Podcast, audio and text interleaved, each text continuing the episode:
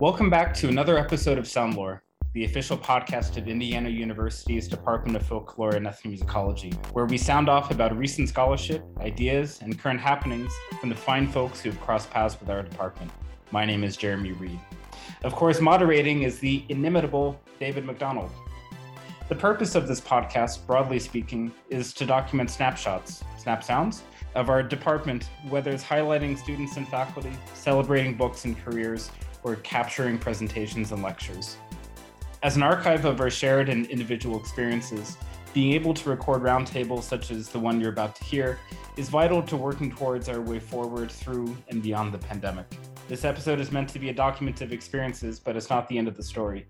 If you have experiences you want to share or feedback for us, please reach out. Enjoy the conversation. Welcome to Soundlore. On this week's episode, we will be discussing the effect of COVID, pandemic, and larger health issues on fieldwork practices in folklore and ethnomusicology. Joining me this week are three stellar PhD candidates from the Department of Folklore and Ethnomusicology at Indiana University and we will be hopefully discussing their experiences in commencing fieldwork practices in the age of COVID. If I might ask each of you to introduce yourselves, that would be great. All right. Hi, I'm Caroline Miller. I'm a PhD candidate in folklore. Um, and I'm currently working on my dissertation um, in which I'm trying to highlight the diversity that exists within the Irish traveler community um, by looking at the different ways that Irish traveler women engage with their community's traditions. I'm Micky Jo Myers. I'm also a PhD candidate in folklore, and my research focuses on makers and identities in the Midwest. Hello, I'm Ross Brillhart, PhD candidate in ethnomusicology. Um, I'm passionate about ethnomusicology and health. My dissertation is on music, sound, and addiction. Awesome. Thank you so much for being here this week. The reason why I specifically invited you to participate in this conversation is because not only are you some of our best graduate students, but you are moving into the fieldwork stage of your dissertations right as the pandemic hit. And that put you on in a very difficult position Graduate students are often on a really limited timeline for when and how they can get their research done, whether that's based on departments and their calendars or just funding agencies. And that puts you in a very difficult position. And I'm curious if perhaps Micky Jo, you might start us off by talking about how you kind of had to respond to the pandemic when it came to getting your dissertation research going.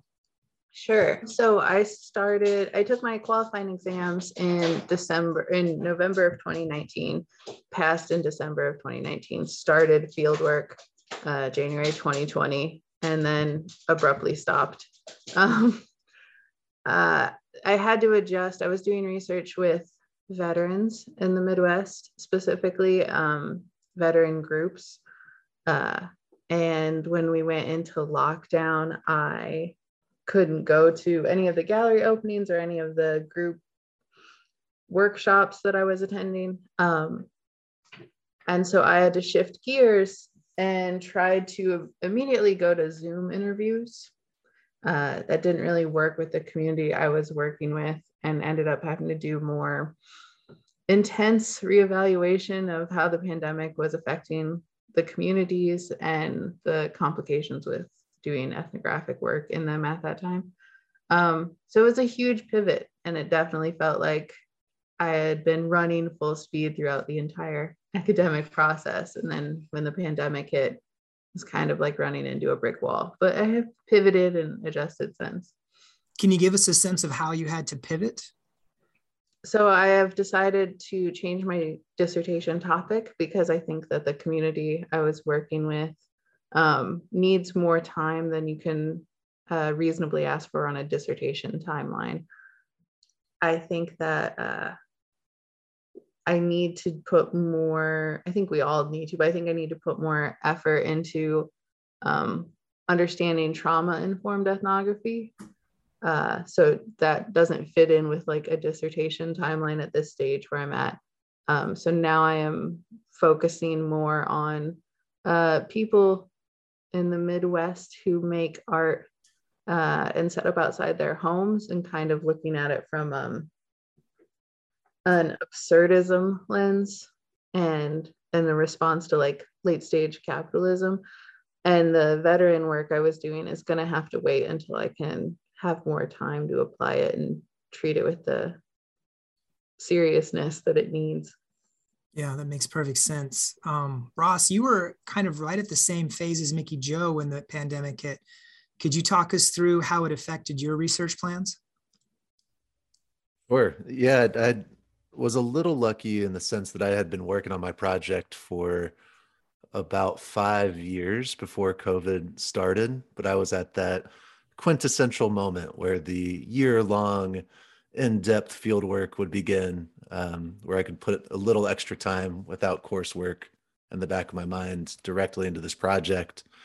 Um, so I finished my quals right as lockdown began at Indiana University, did all my stuff on Zoom, um, and had to pivot from this really embodied research of participating in recovery meetings at concerts to taking a lot of stock of what I had thus far, who I had talked to, and pretty much turn everything into long phone conversations, Zoom interviews, and to a certain extent, online research um, to fill out the the embodied knowledge I had already gained by by participating in these groups thus far.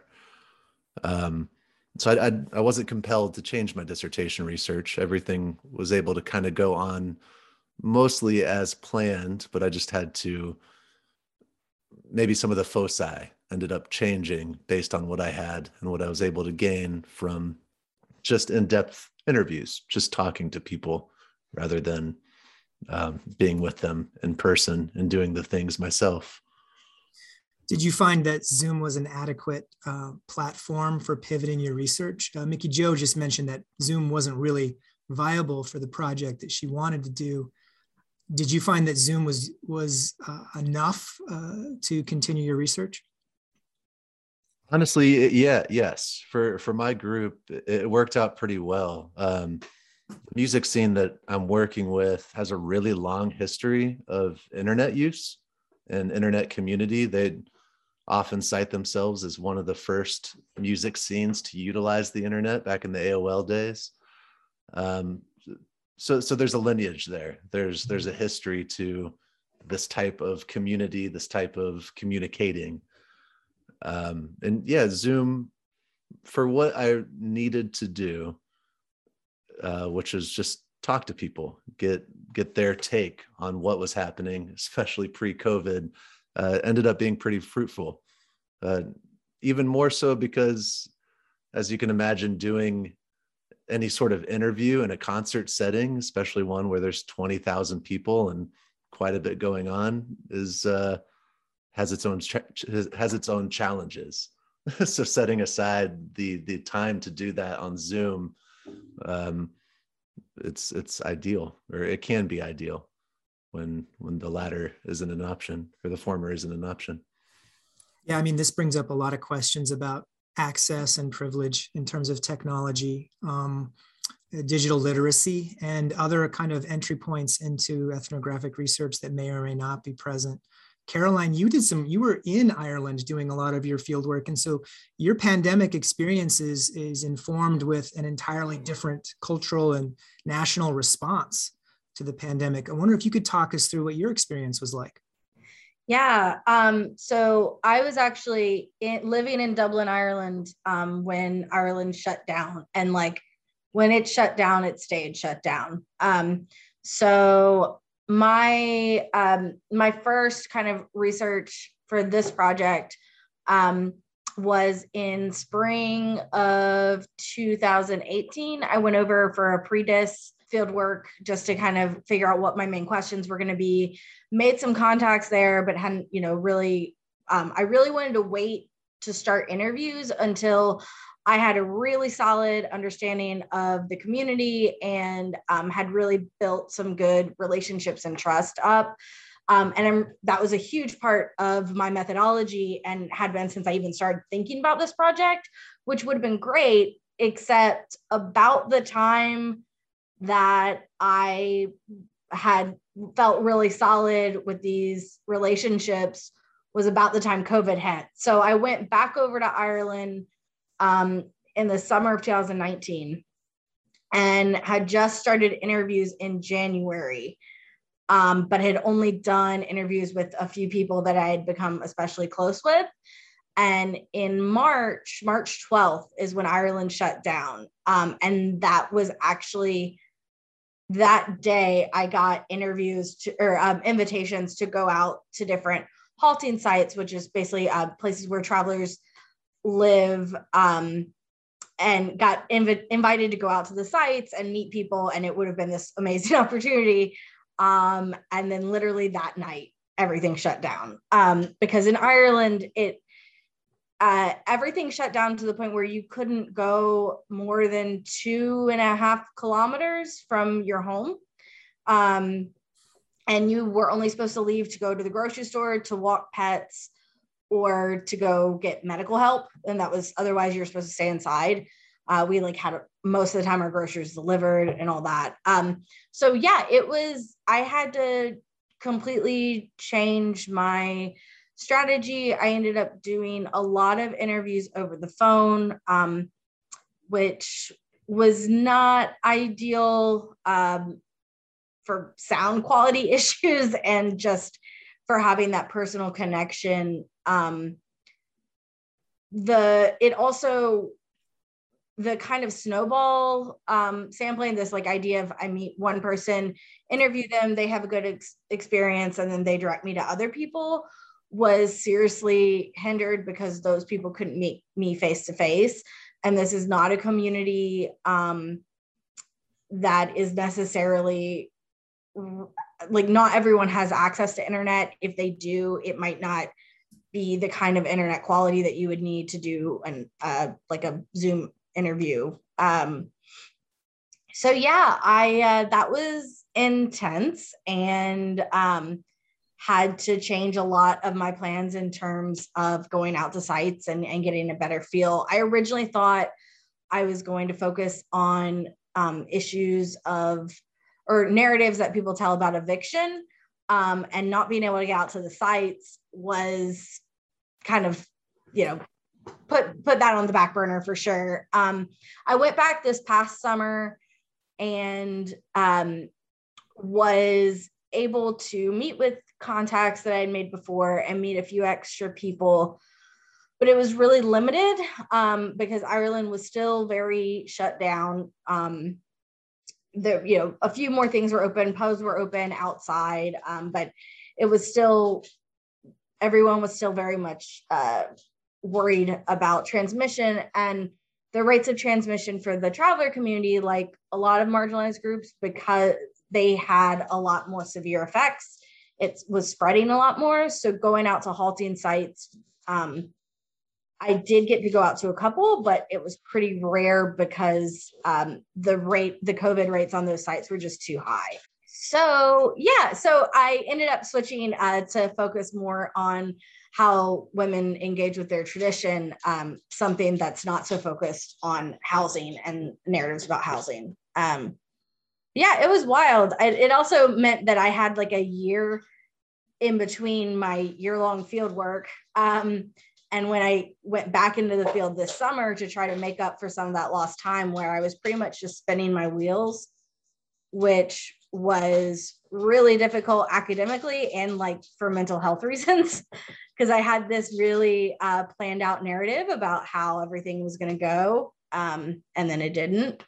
Yeah. So that was difficult. And also just you you can't get done in two months of when you've come back um, of what I was on the trajectory to have gotten done in that four months when I kind of had the momentum going. So, um, but on the upside, I had some really great, um, like it, it definitely, because I had to come back that next summer, I think it um, made some of the people I was working with realize that I'm really serious about this community and I'm not just going to go and disappear. Um, so that was helpful in terms of being able to communicate that I was invested in the community. You know, Caroline, you bring up a really interesting point there. Um, graduate studies alone are stressful. Doing field work for a dissertation is incredibly stressful in and of itself under the best of conditions. And all three of you have described instances where the pandemic threw such a, a wrench into your plans, plans that you had been planning for years prior. I can only imagine that it put an incredible amount of mental health stress on each of you in the field.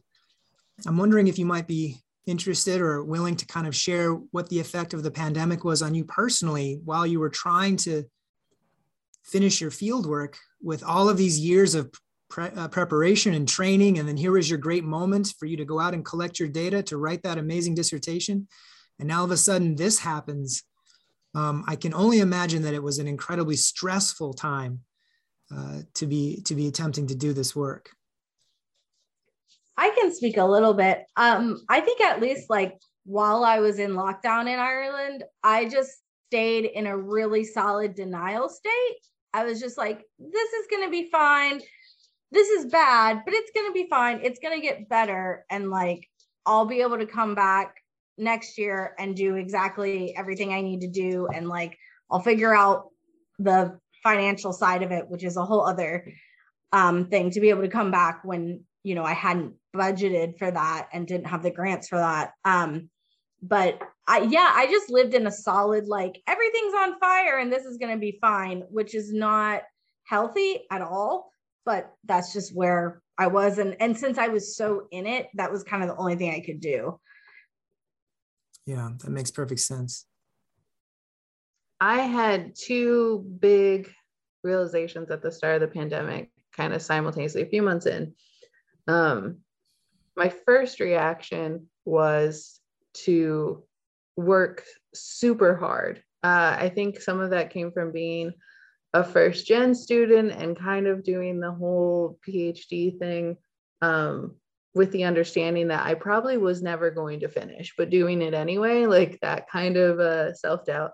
So when the pandemic hit, right as I'm starting field work, there was a part of my brain that was like, ah, indeed, like just not, you know, kind of a selfish response, but I was kind of just like, of course. And my reaction to that was to triple down on what I was doing work wise and to go as hard as I could. And for the first like two months or so of the pandemic, um, I was in in my home by myself, didn't see anyone for two months.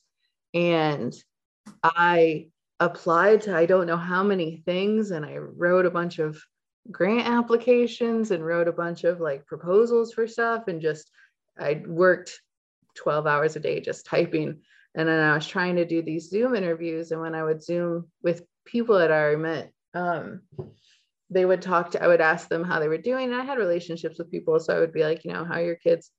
And they would give me a list of what they had done that day. Um, just like what they were doing to stay busy. And I recognized in them that it had been sort of a trauma response to being in upheaval. And so that they were responding by working really hard. And then I realized that that's what I was doing. Um, and the the long-term complications are that is once I realized that that was my coping mechanism, the coping mechanism ceased to function.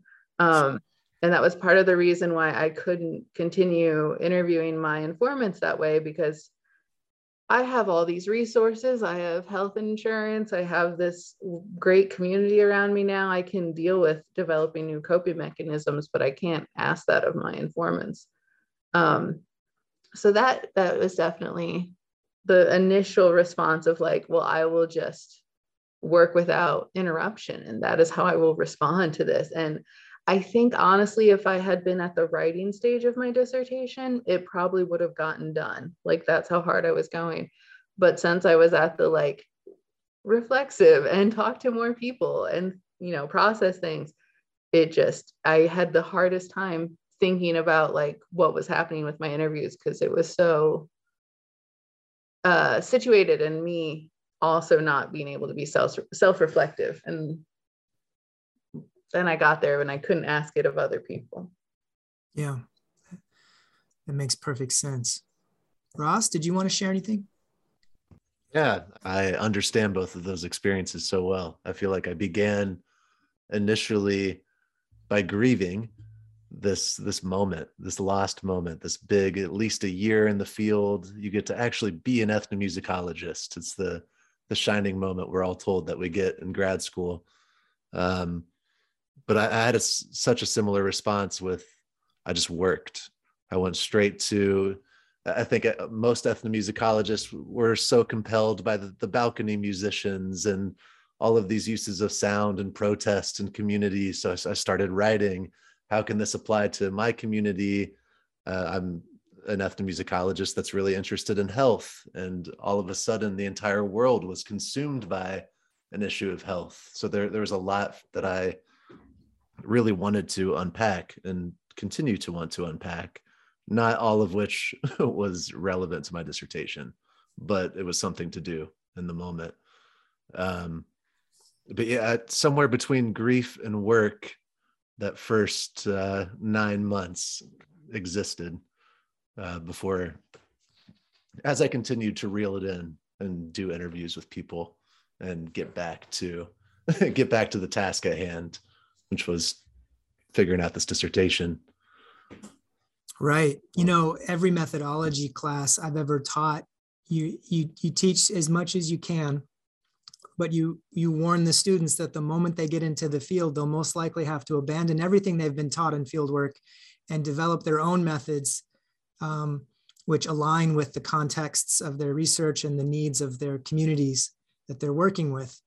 Uh, I don't think it ever happened to the extent that it did under COVID with the pandemic where you really threw everything out the window.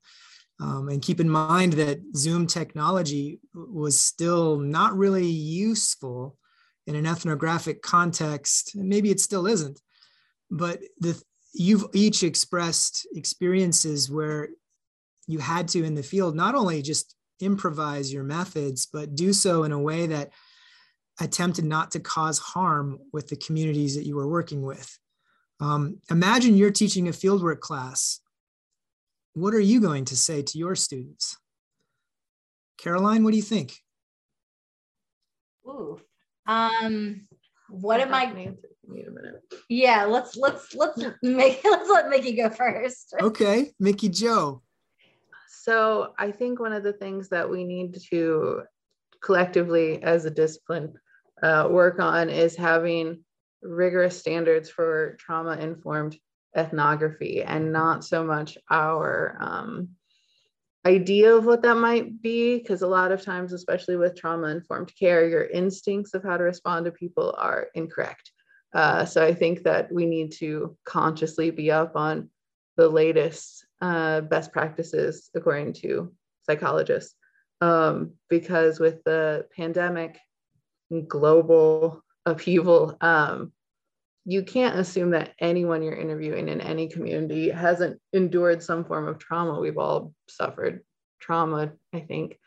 Um, and I don't know that we have best practices in place right now. I think a lot of times because uh, the ethnography that we do as a discipline is so broad and so far reaching that it's hard to have um, recommendations of this is how you do this. Like you said, you get in the field and you have to improvise, but there are best care things that we could learn and teach and be aware of.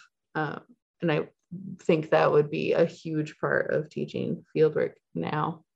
You've mentioned um, the incorporation of trauma informed ethnographic methods as being an important place of um, a place of improvement or development in, in folklore and ethnomusicology. What can you give me an example of what you mean by that? So we have a lot of really good information that exists now on uh, documenting trauma narratives. Mm-hmm. That is different, uh, I think, than trauma informed ethnography. So ha- knowing how to physically appropriately respond to someone having a PTSD flashback. Um, being aware that different people are going to have different triggers and completely innocuous conversations can trigger people's PTSD. Um, also, uh, making sure that when you are interviewing people that you provide them with clear clearly defined and explained out agency um, for them to dictate where the conversation goes, um, especially now post COVID. Um, a lot of things that seem like benign domestic topics are going to be triggers for people. So those are just uh, a few off the top of my head, but um, I have I realized that there is a lot of uh, better psychological practices that I don't think we're all necessarily aware of, myself included. That's part of what I need to research.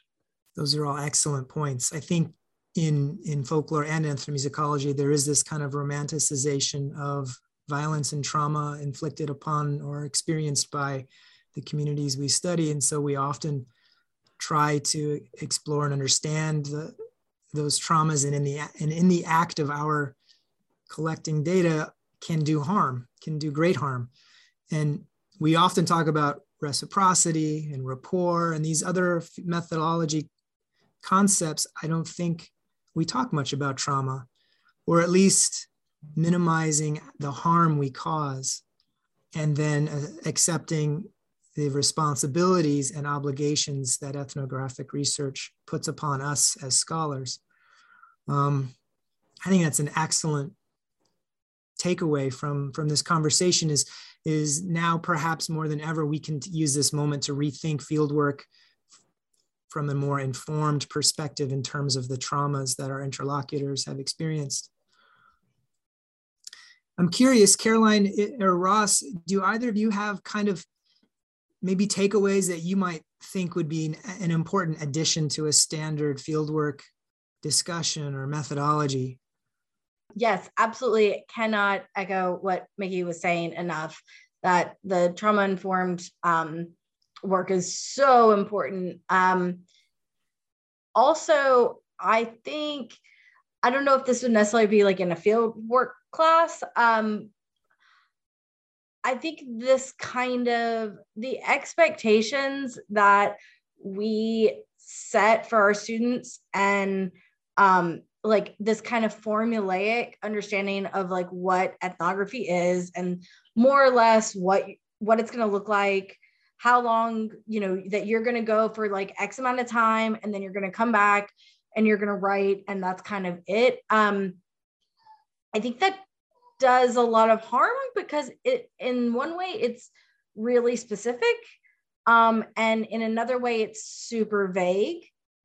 And so that leaves I think especially young ethnographers, like or beginning career ethnographers, in a really weird space, especially when that doesn't work. Kind of like what Ross was saying about like we all had were told, we were promised that if we worked hard and and did really well in our coursework and applied for lots of grants, we would get a year long fieldwork experience where we got to like be in the field doing what we love and focusing only on that and trying to do some kind of good in the world. Um and like that's definitely not why i'm getting a phd now but that's why i like am it, that's why i applied to phd programs. Like i wanted i, I wanted to do this year long research since i was a freshman in college in 2009 so like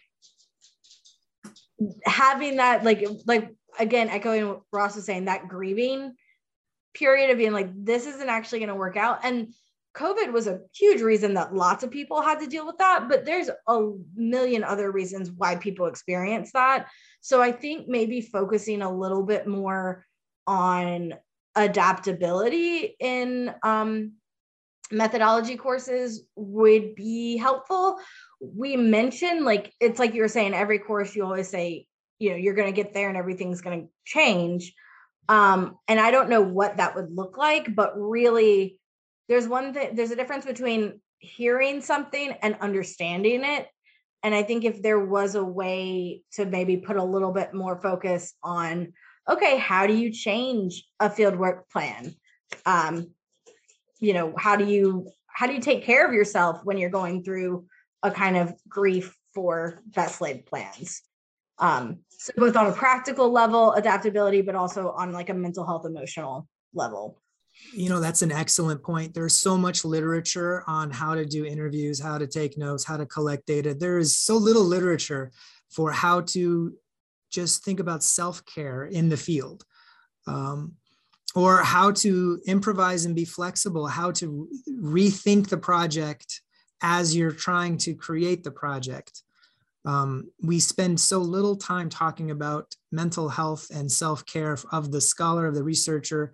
Um, and then, as Micky Jo pointed out, we talk even less about trying to understand the traumatic impact our research might have for those we're we are studying and working with. Um, those are excellent points. Um, Ross, do you have anything you might want to add to that? I can only try. I, I mean, I, definitely echo what both have said already, and expectations definitely paved the road to hell, which I think we all found ourselves in for at least a moment there. Um, I guess in terms of a an ethnographic research course, putting uh, at least my prerogative would be to put a little less um, a little less focus on what ethnography could be or was in the past or should have been in the past and put a little more focus towards definitely what ethnography should be no matter how it's formulated. Um, ethnography is always emergent. Uh, ethnography is is jamming. We're out there improvising with people as these ideas these conceptions and our methodologies emerge in that moment to best serve our our aims. Um, ethnography is empathy. Uh, I mean, at the very core of everything, ethno- ethnography is us practicing some sort of radical empathy, which I might have stole from you, Dave. It's hard. It's hard for me to remember.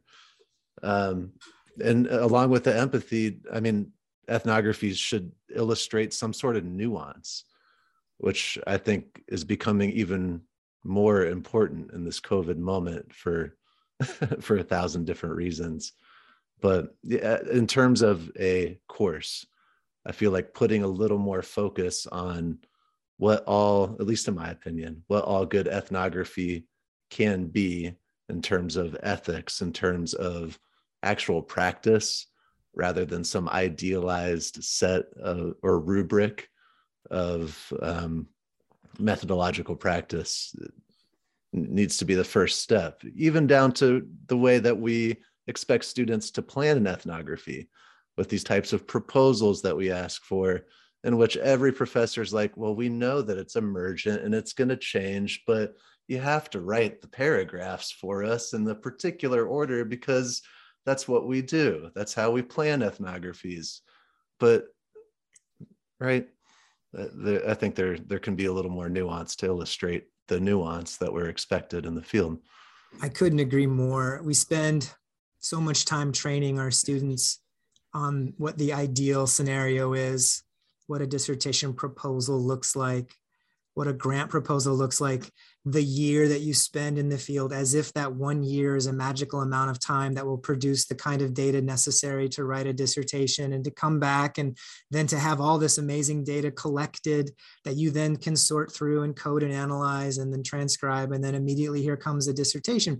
And I'm, I'm beginning to think that the model we use to teach fieldwork and ethnography actually causes more harm then it solves because we are putting in the minds our students an ideal which we know for a fact from the get-go will never actually occur. And so what we are really doing is setting up our students to fail or at least to feel as if they have failed when their project does not go the way that we have told them projects go, even though mine didn't go that way either. So I, I, I completely agree with your, your ideas here. And I think it, this I'm hoping that this is a moment where we can all just take uh, uh, some time to rethink the way that we talk about our work. And instead of focusing on the ideal, um, focus on the failure, right? Uh, just recently, we had an amazing talk here on campus by Dr. Todd Lawrence, who is talking about folklore as failure. Um, and i I'm really taken with this idea. And that what if we taught from that perspective of failure, improvisation, flexibility, accommodation, instead of teaching from a place of fixity, of assuredness, of certainty, of all of these other things, because in many ways we're just setting up our students to feel as if they have failed when their project doesn't go as planned, when in fact there is not a project that goes as planned. Caroline? Yeah, so um, I just wanted to shout out. So I did my master's at Carolina at UNC Chapel Hill and took an ethnography course there with uh, Dr. Glenn Hinson. And that course was incredible because it it brought in all these very different kind of possibilities for modes of how to do ethnography and how to transcribe and um, there there was a lot of talk about like um thinking of this kind of idea of like that you're it's always going to be a little bit of a failure. You're never actually the goal is to understand another human being which is not actually possible to fully understand someone else's experience accepting that from a really early stage um i think was really helpful in like ne- negotiating um the you know such a drastic change like right in the middle of my field work um and also kind of this like i think doing collaborative ethnography where you're having to constantly check in with your interlocutors um, is really helpful for maybe highlighting some failures that are real easy to ignore if you're not doing that. And granted, that said, that's not going to work with every community. Um, you know, I, th- I think there's lots of people that I work with that have absolutely zero interest in hearing anything I'm going to write um, about the community, and some people do. But um, so that, of course, has its own challenges, but that loads of people have written about. Uh, but I think starting students with an introduction to ethnography that's highlighting um, collaborative ethnography and different modes of presenting an ethnography, like looking at finished products that look really different from each other, uh, is super helpful. And um, yeah, we'll always love and appreciate Glenn Hinson for that class because it made a huge difference. Oh, that's excellent. You were very fortunate then. Well, I'm curious as like a, um, a final question to you all. You've you've not yet finished the process. You're still very much in it. Um, and and we are still grappling with the kind of long-term future of ethnographic research is as a result of the pandemic. So tell me, is ethnography lost? Is fieldwork a fool's errand? Is the pandemic brought in, has the pandemic shown us perhaps the limitations of the work to the point where perhaps it's not really the right thing for us to be doing? What's the future of ethnographic research in this pandemic era? Ross is smiling at me, so I'm thinking he might have something to say. Why would ethno- why would ethnography be lost? I guess I just, actually I just have a question. Well, I mean, if anything, this is a moment where we're rethinking every aspect of the work that we do, specifically in terms of decentering, decolonizing, um, working towards more ec- equitable and inclusive strategies of representation, obligations of response applied in public work. And then we compound that with a pandemic, which turns up the volume on all of the various aspects of privilege and and healthcare and um, wellness that might make ethnographic research too difficult to accomplish and perhaps harmful for the people we are trying very much to to engage with. And with all of those things kind of coming together in this particular moment i'm i'm just curious what your thoughts are on the future of ethnographic research in general. I don't i don't think that there's i don't think that ethnic ethnography is a, a fool's errand. I don't think it's it's worthless. I think we need to be we really need to rethink how we approach our, our interactions with people writ large and then more you know double that if we're working with vulnerable populations which most of us are and at this point as micky was saying you know everyone's kind of ex- experienced trauma so i think we need to be really mindful of that and really thoughtful about our own positionalities and the positionalities of the people we're working with and um, be reflexive you know and and just very conscious of that when we're in the field when we're writing when we're um, you know doing lit reviews everything. But i think to say that the endeavor to bear witness to something human and to try to understand other people and understand the human condition a little bit better how could that ever be not worth doing? It's never going to be perfect and it can be harmful and i think the best thing you can do is to try to make it to to try to make it as do as little harm as possible. Hopefully you know not do harm but um you know we do harm to people when we have friendships and inviting someone in, into your life is inviting them to potentially do you harm but it also is inviting a potential to help you grow as a person and help them as grow as a person so it, it doesn't make any sense to me to say that attempting to better understand the human condition and the people that we share the planet with is a futile endeavor. That was well said. Thank you. I think that essentially eloquently uh, explained my smile that I had. That, that was spot on. Yeah, I mean, I yeah, I think it's the opposite for me too. I, I think if if anything, it's time to double down on ethnography. Um, what the ethnography is, that might that might be the, the point of contention is it the and we already discussed this is it this ethnography that focuses on potential failure emergence improvisation that's really just trying to better understand people their experiences their practices and what shaped those um, that'd be good um, if it's an ethnography that even if it's not intentional ends up objectifying people turning them into subjects. Um, I mean, I would argue that maybe that was a tiny bit of a failed ethnography that didn't reach its full ethnographic humanist potential. Um, but a good, well thought out, ethical type of ethnography, yeah, I think it's time to double down on that. Lord knows we all need a little more nuance right now. Uh, I would say that uh, obviously I agree with you both. And this at this moment, I can't think of a time when ethnography has been more important.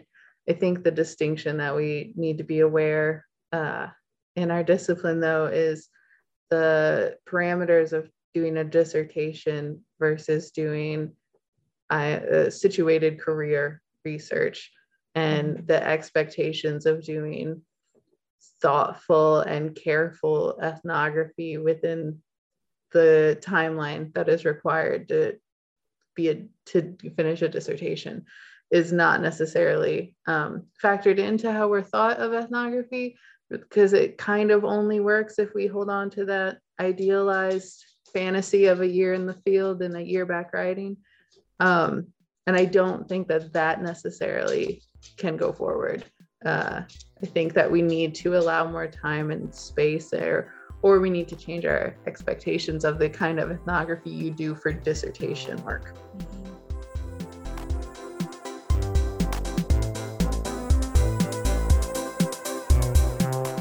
Soundlore is an official production of the Department of Folklore and Ethnomusicology at Indiana University, produced by David McDonald and Jeremy Reed. Music provided by Pagliacci and some other clowns. Engineered by Amanda Luke questions, comments, or ideas for future episodes, leave us a message at 812-855-0396. If you haven't already, please subscribe to Soundlore on Apple Podcasts, Stitcher, SoundCloud, or wherever fine podcasts are downloaded. Thank you for listening.